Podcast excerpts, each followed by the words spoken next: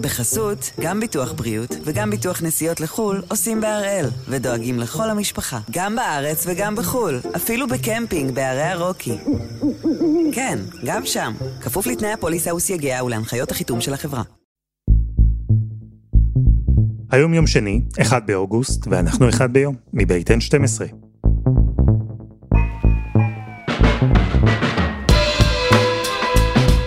אני אלעד שמחיוף, ואנחנו כאן כדי להבין טוב יותר מה קורה סביבנו, סיפור אחד ביום, כל יום.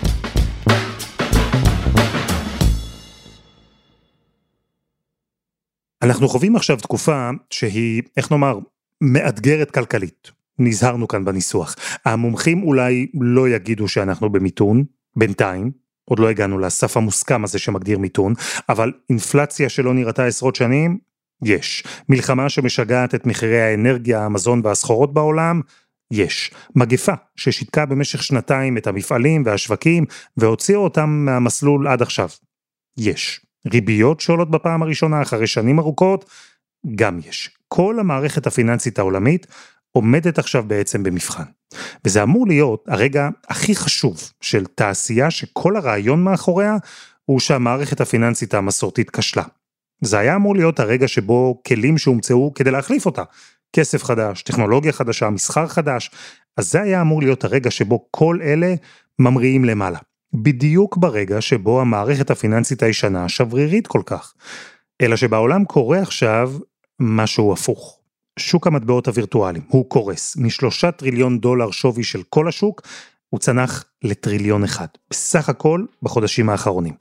ופתאום המבחן הגדול הוא לא רק של המערכת הפיננסית הישנה, אלא גם של החדשה.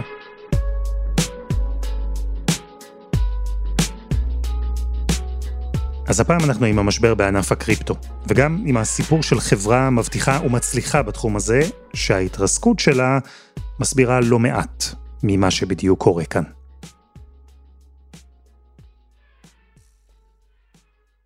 הגר רבת, כתבת הייטק וטכנולוגיה באתר טק 12 של קשת, שלום.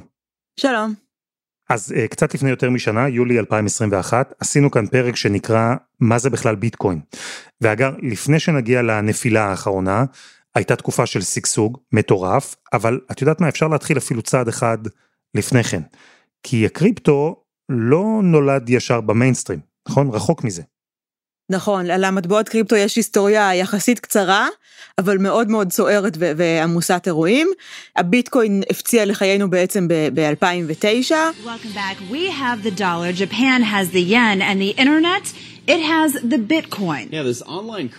הצטרף אליו האתר האתריום ב-2016, היו כזה כמה עליות ונפילות, זה תחום מאוד דינמי עקב כל מיני אה, אירועים שדווקא לאו דווקא קשורים לביטקוין, את השנים הראשונות הקריפטו בילה בעיקר כמטבע ששימש אה, סוחרי סמים, קצת סוחרי נשק, כל מיני דברים ברשת האפלה. אחר כך היה לנו את תקופת ה-ICO, את הנפקת האסימוני, הנפקת הטוקנים, שגם כן הייתה קצת מערב פרוע, הרבה מאוד חברות שגייסו הרבה מאוד כסף ולא יצא מהם שום דבר. ועכשיו זה נראה שאנחנו בפני עוד חורף קריפטו, כמו שקוראים לו. מאחורי הקריפטו, ודיברנו על זה, יש אה, טכנולוגיה. הבלוקצ'יין זו טכנולוגיה שמאפשרת לייחד כל עסקה, להפוך אותה לשקופה, באופן מסוים לפחות, לרשום אותה, לאבטח אותה, זה מה שמאפשר את הקיום של המטבעות הווירטואליים. אבל אולי לא פחות חשוב, אמרנו, יש רעיון, יש חזון, יש אה, צורך שהמטבעות האלו באו למלא. יש כאן איזשהו רעיון שבעצם בא להגיד, תשמעו, המערכת הפיננסית הקיימת, המערכת הבנקאית הקיימת, מאכזבת אותנו. היא לא טובה לנו, לאנשים הפרטיים, לאזרחים הפרטיים. לכן אנחנו צריכים אה, מערכת אה, פיננסית אלטרנטיבית. המערכת הזאת היא מטבעות הקריפטו, שבעצם אנחנו משתמשים במטבע רגיל, שקל, דולר, יורו, ין, כדי לקנות אותם, אבל אז אנחנו מנהלים את כל ההעברה שלהם בין אדם לאדם או בין אדם לבית העסק, על רשת נפרדת. נפרדת מהרשת הבנקאית, כאילו אנחנו לא משתחררים מהתלות ברשת הבנקאית בצורה מוגבלת כלשהי. זאת האידיאולוגיה שמאחורי המטבעות הקריפטוגרפיים. אז סיפרנו שבהתחלה המטבעות הווירטואליים היו uh, בעיקר בנישה קטנה, שולית יחסית, ובאופן עקבי הפופולריות שלהם עלתה. ככל שעבר הזמן, כל התחום הזה הפך uh, גם ליותר מוכר, הוא פרץ כמה מחסומים, לא רק טכנולוגיים, אלא אולי uh, בעיקר מחסומים פסיכולוגיים. ואפשר לומר שהענף הזה הגיע לשיא בתקופת הקורונה, נכון? כן, זה קרה באותו זמן, זה קרה מכמה סיבות. קודם כל, כי באמת הם חדרו טיפה למיינסטרים כבר קצת לפני הקורונה, אז הציבור הרחב היה, היה בשל להתחיל אה, לעשות את המחקר בעצמו מהבית, מה, מהאינטרנט, בשבועות ובחודשים שהיינו סגורים בבית, היה לנו המון המון זמן לבלות ברשת ולהתחיל לבדוק דברים. רובנו גם ברוב העולם, אתה יודע, חילקו לנו איזה שהם, אה, הכניסו לנו לבנק איזשהו סכום כסף כפיצויים בתקופת הקורונה, אה, כסף שהגיע מהממשלה, עבור חלק מהאנשים זה היה כמובן כסף שהיה דרוש להם בשביל לסגור את החודש, אבל עבור חלק אחר של האנשים התייחסו לזה כמו איזה בונוס כסף שנחת עליהם מהשמיים, פתאום היה כסף זמין להשקעות, אז אנשים שמו את הכסף גם על קריפטו בין שאר הדברים שהם זה, באמת הייתה תחושה שכאילו you can do no wrong. בנוסף אני שמה כאן כוכבית ואני אומרת שמה שקרה בתקופה של השנה שנתיים האחרונות אה, זה שכל התחום קיבל איזושהי גושפנקה מיינסטרימית. למי שיצא לו לצפות בסופרבול האמריקאי, הוא שובץ בהמון המון פרסומות לכל מיני חברות קריפטו, יש שם כמה וכמה פרסומות ל Coinbase. לבורסת קריפטו שנסחרת בבורסה האמריקאי, שאחד הפרזנטורים היה מאט דיימון. History is filled with almosts. With those who almost adventured, who almost achieved, but ultimately For them it proved to be too much. Then there are others.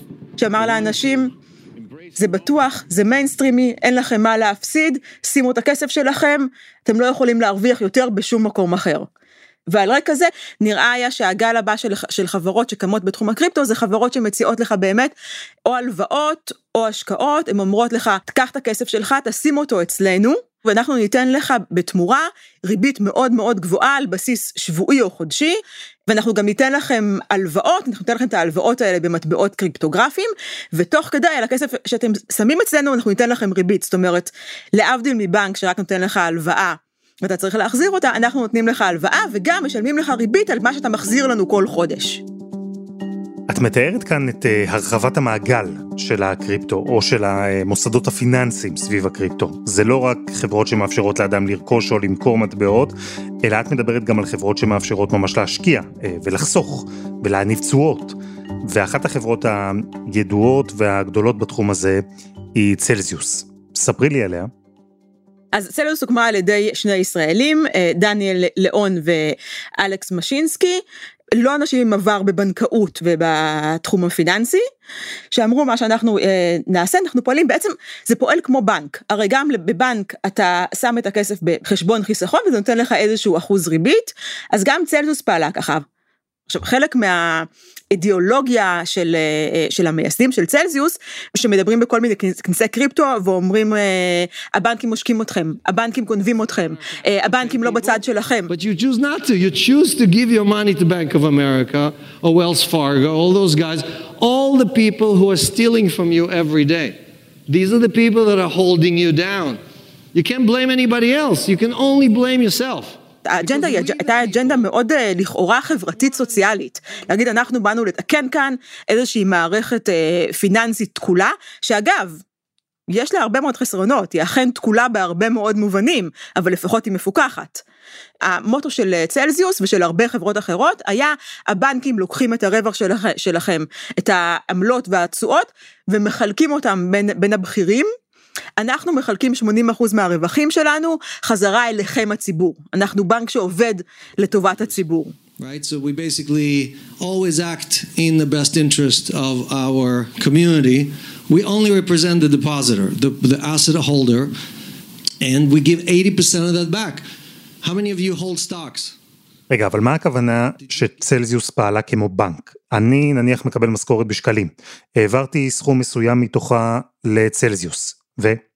והחשבון שלך הוא חשבון חיסכון במטבע קריפטו, וצלזיוס משלמת לך ריבית בהתאם למטבע, זאת אומרת, על, נדמה לי שעל מי ששמר את הכסף שלו בביטקוין קיבל משהו כמו 6 אחוזים, מי ששם את זה במטבעות אחרים קיבל 7 אחוזים, בהתאם למטבע ככה אחוזי הריבית שקיבלת, כשהמקסימום הוא 18 אחוז ריבית. עכשיו בתמורה אתה חותם על חוזה, כשאתה שם את הכסף שלך בצלזיוס, זה חוזה שבעצם מעביר את הבעלות על הכסף שלך לצלזיוס, וגם באיזשהו סעיף קטן שם כתוב, אם החברה פושטת רגל, אין לך שום אה, ביטחונות והבטחות, הכסף הזה הוא אה, שלנו, אתה לקחת את הסיכון עליך, ודרך אגב, אנחנו, אה, כדי לעשות לך את ה... להרוויח את הריבית הגבוהה הזאתי, אנחנו עושים איתו כל מיני ספקולציות והלוואות, מעבירים אותו לכל מיני אנשים וחברות, ואתה מאפשר לנו לעשות את זה. כלומר היה שם סעיף קטן שדיבר על הסיכון לחברה וסיכון בהשקעה, אבל בכל זאת נשמע לי שהצורות האלה שדיברו עליהן שם הם היו משהו אה, חריג. 18 אחוזים של ריבית בשנה זה לא משהו שרואים בבנק, לא היום ולא כשהריבית הייתה אפסית בטח, זה לא משהו שרואים ברוב המניות בבורסה, ובכלל לא רואים את זה ברוב המוחלט של אפיקי ההשקעה היום. איך בכלל צלזיוס הייתה יכולה לעמוד בהבטחות האלה? אז מה שצלוס עשו, בעצם לקחו את, ה, את הכסף שלך, או שהם השקיעו אותו בכל מיני פרויקטים אחרים של קריפטו, או שהם אה, נותנים כל מיני אה, ספקולציות והלוואות וזה, על כל מיני, שוב, פרויקטים בתחום הקריפטו, מסוכנים, לא בטוחים, כל מיני דברים, כי כל התחום הזה פועל בצורה שאתה צריך אתה צריך לייצר רווח מאוד מאוד מהיר, אתה צריך כל הזמן להעביר את הכסף הלאה, אתה כל הזמן צריך לשלם לאנשים את התשואות שהבטחת להם. עכשיו חלק גדול מהתשואות האלה זה מהאנשים החדשים שמצטרפים אליך. זאת אומרת, אתה היום הצלחת אה, לגייס מהאנשים 100 אלף דולר, מחר תצליח יותר, אנשים ישימו לך 200 אלף דולר, ה-200 אלף דולר האלה, חלק ילכו לכל מיני השקעות וספקולציות, חלק ילכו לתת לאנשים של אתמול את הריבית שהבטחת להם, וכל עוד השוק ממשיך לעלות, המטבעות ממשיכים לעלות, ככה אתה יכול להמשיך לשלם את הריביות הגבוהות האלה. אבל ברגע שהשוק מתחיל ליפול, אז אתה כבר נמצא בבעיה. כי איך תשלם ריבית כל כך גבוהה, כשהמטבעות לא עולים באותו קצב.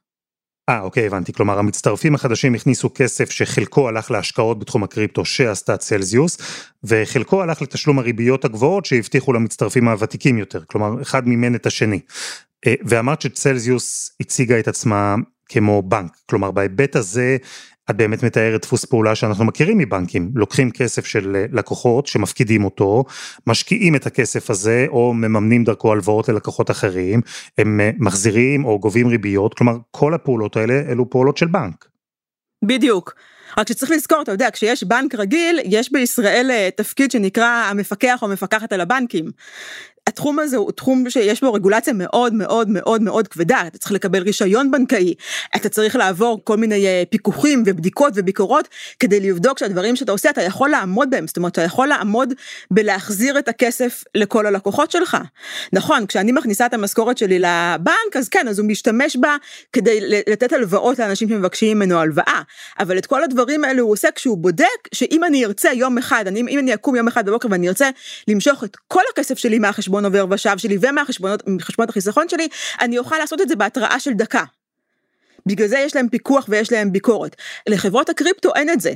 ומה שקורה זה כשקמים כמה אנשים בבוקר ואומרים אוי, הריבית עלתה ב-0.25% או ב-1.5%, אני רוצה לקחת חלק מהכסף שלי ולהעביר אותו לחסכונות מסוג אחר, ויש התנפלות פתאום על, על למשוך כסף, הם לא מסוגלים לעמוד בזה, כי אין להם את הפיקוח ואין להם את הרזרבות שיאפשרו להם לעשות את זה. זאת אומרת שאני יכול היום להקים בנק אה, קריפטו ואין רגולציה עליו? כלומר יש את הפיקוח של המערכת עצמה, של הבלוקצ'יין, הטכנולוגיה שמאבטחת ומפקחת על העסקאות עצמן, אבל על המוסד הפיננסי שאני מקים, הבנק, אין רגולציה, אין פיקוח של אה, המדינה או איזשהו גוף חיצוני. התחום של הקריפטו, כל אתרי הלוואות הקריפטו, מתנהלים בצורה שהיא לכאורה מאוד מאוד פומבית, ומצד שני, הם לא באמת מחויבים לחשוף נתוני אמת לאף אחד. כי אין רגולטור שממונה עליהם באף מדינה, ובודק להם את היתרות הכספיות בכל זמן נתון, ובודק לאן הכסף הולך ואיך הם מנהלים את הכסף שלהם. מה שהגופים האלה עושים, הם אומרים, תהיו בטוחים, אנחנו מחזיקים אצלנו רזרבות גדולות מאוד של כסף, כדי שאם תרצו למשוך את הכסף שלכם יום אחד, תוכלו ואנחנו לא נעשה לכם בעיות. אבל כל התחום הזה הוא תחום שבנוי מאוד על יחסי אמון. כשאתה שם, שם את הכסף שלך בבנק, כן, אתה, יש לך איזושהי אמונה בסיסית במערכת הבנקאית, אבל אתה גם יודע שהכסף שלך מבוטח. זה לא שאתה אה, בודק ממנכ"ל הבנק ואומר, או, oh, לאיש הזה אני מאמין. במקרה של הקריפטו יש כאן אה, אלמנט הרבה יותר ציבורי והרבה יותר אישי. בגלל זה אה, דניאל ואלכס באמת הופיעו בהמון כנסים ואירועים, והעלו המון וידאו שלהם לרשתות החברתיות, שבהם הם מסבירים איך זה עובד, ואיך זה קסום, ואיך זה נפלא, ובאמת הייתה הרבה מאוד אה, פרופוגנדה נגד המערכת הבנקאית הפיננסית הקיימת. So this war, it's a war. This is not a little skirmish. This is a war between centralization and decentralization. Anyone disagrees with me? I have a t-shirt. והם הסבירו שהכל מאוד בטוח.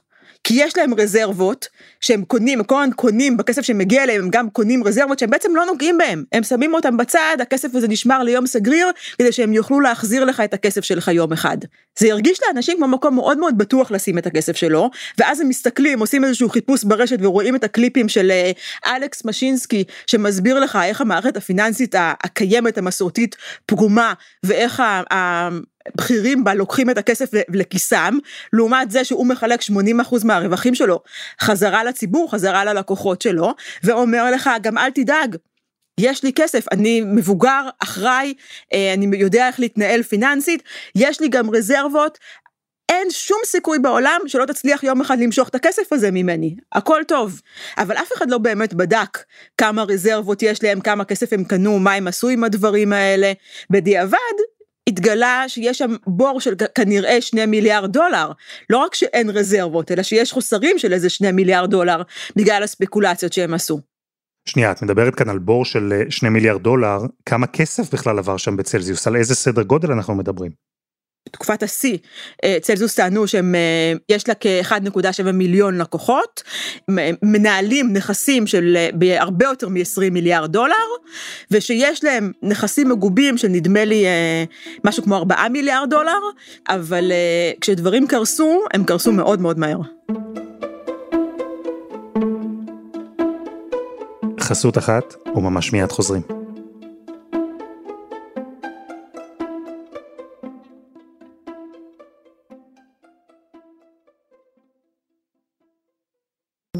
בחסות, גם ביטוח בריאות וגם ביטוח נסיעות לחו"ל עושים בהראל, ודואגים לכל המשפחה, גם בארץ וגם בחו"ל, אפילו בקמפינג בערי הרוקי. כן, גם שם, כפוף לתנאי הפוליסה וסייגיה ולהנחיות החיתום של החברה. אנחנו עם הצניחה בשווי של המטבעות הווירטואליים, הקריפטו קרנסי. שני שליש מהערך של השוק הזה נמחקו בחודשים האחרונים, ואחד האירועים הבולטים ביותר בתקופה הזו, אולי גם המייצגים ביותר, היא ההתרסקות של חברת צלזיוס, שלפני שבועיים הגישה בקשה לפשיטת רגל בארצות הברית. הגר רבת מטק 12, קחי אותי למסלול הקריסה של צלזיוס, מה בדיוק קרה שם? כמו השיא, גם הקריסה הייתה מתואמת עם שאר הדברים ש, שקרו ב, בשווקים.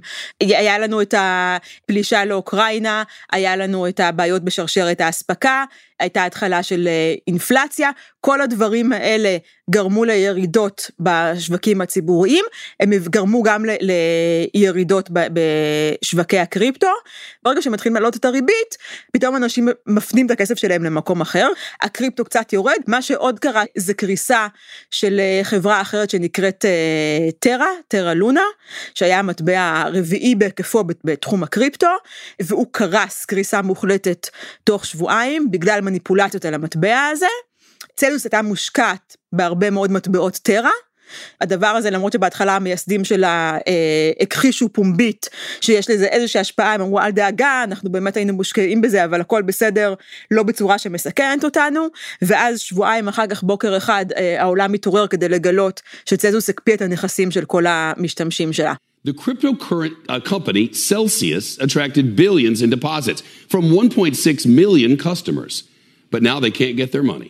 עכשיו לפני שבועיים צלזיוס הגישו בקשה לפשיטת רגל, לצ'פטר 11 בארצות הברית, ומה שנחשף חלקית זה שבאמת נמחקו מרבית המיליארדים האלה, יש להם uh, כמה מאות מיליוני דולרים, אבל מה שעוד יותר מסוכן ועצוב בכל הדבר הזה, זה שבגלל שכשאתה מכניס את הכסף שלך לצלזיוס, הם מחתימים אותך על, על חוזה שאומר שהנכסים שלך לא מבוטחים, שלא כמו בבנקים, בבנקים הנכסים שלך מבוטחים, קורה משהו לבנק, אתה אמור לקבל את כספך חזרה, בצלזיוס נחשב לנושה לא מבוטח, ולכן הלקוחות הפרטיים ששמו את הכסף של, שלהם בצלזיוס, ככל הנראה לא יראו אותו יותר לעולם. ואיך הגיבו על כל זה בצלזיוס? איך הם הסבירו את כל מה שקרה? תראה, ביום שהם הגישו את ה-Chapter 11, ההודעה המאוד מאוד קצרה שהם אה, פרסמו לציבור, הייתה משהו ברוח הדברים של אה, ביום מן הימים אנחנו נסתכל אחורה בהיסטוריה של צלזיוס ונבין שהרגע הזה היה רגע מכונן. זאת אומרת שהם מדברים כאילו עוד יש, עוד יש עתיד לצלזיוס, שזה רק רגע אחד בהיסטוריה המאוד ארוכה שלה. מה גם שאחת הבקשות שלהם מבית המשפט בארצות הברית הייתה שהם יאפשרו להם לקחת uh, כמה עשרות מיליוני דולרים כדי להשתמש בהם לקריאת קריפטו, uh, בתירוץ שהרווחים שהם יעשו מפעילות הקריאה הזאת תוכל לשמש אותם להמשיך ולתפעל איזושהי uh, מערכת פיננסית. תגידי, אגר, כל הדבר הזה הוא אה, חוקי, או שבעצם עם הנפילה פתאום התגלו גם אה, חשדות להתנהלות פלילית בצלזיוס?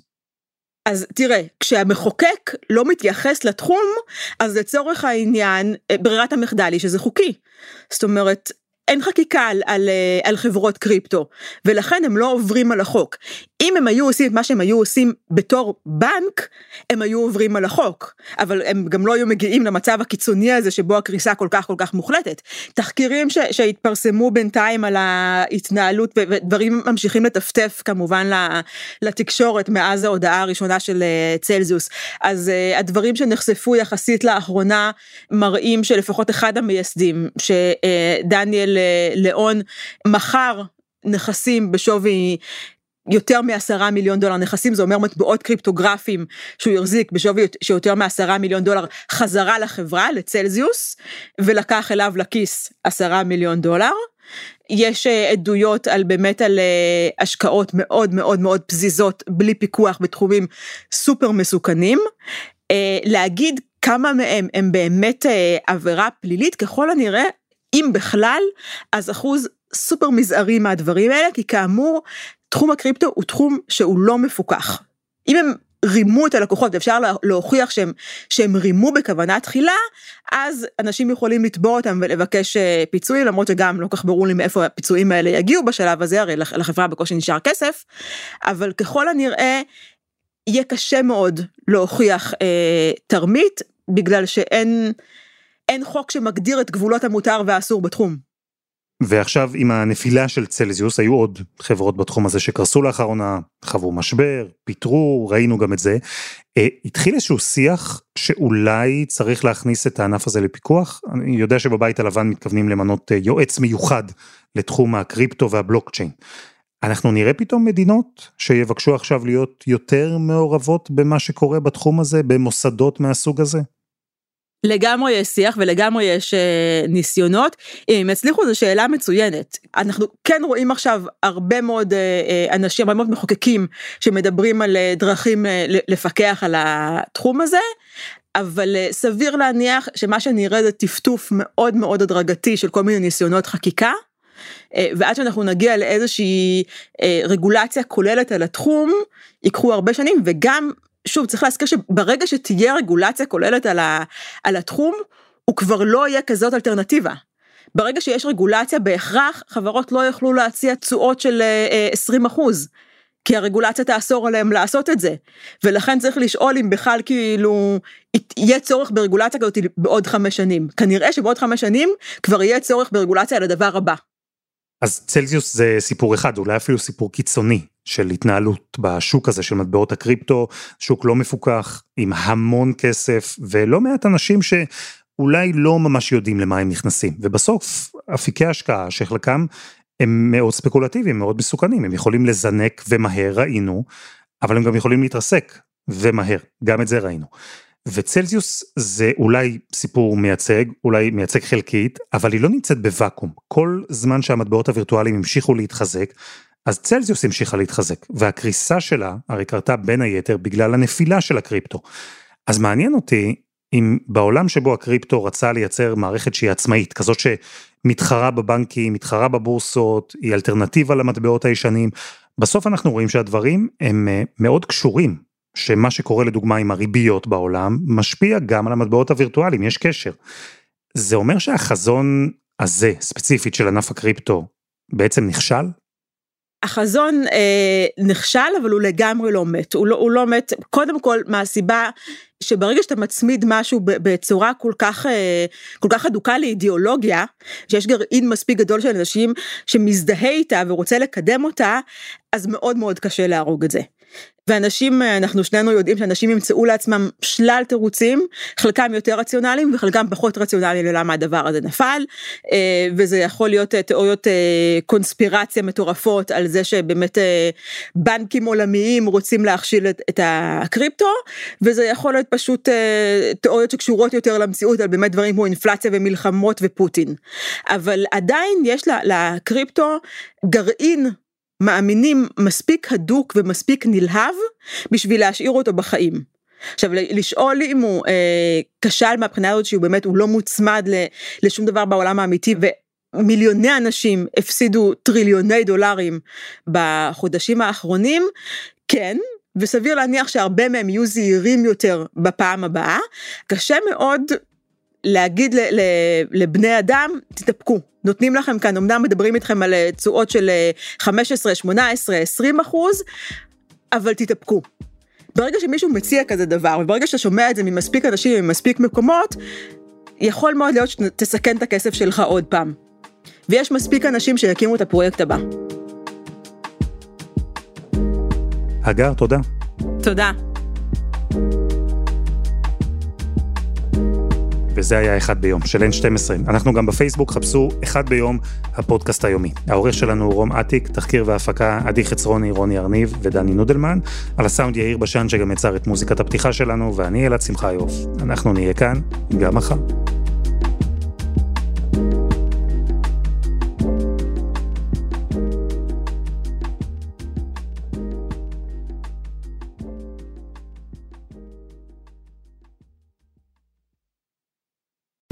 בחסות, גם ביטוח בריאות וגם ביטוח נסיעות לחו"ל עושים בהראל, ודואגים לכל המשפחה, גם בארץ וגם בחו"ל, אפילו בקמפינג בערי הרוקי. כן, גם שם, כפוף לתנאי הפוליסה וסייגיה ולהנחיות החיתום של החברה.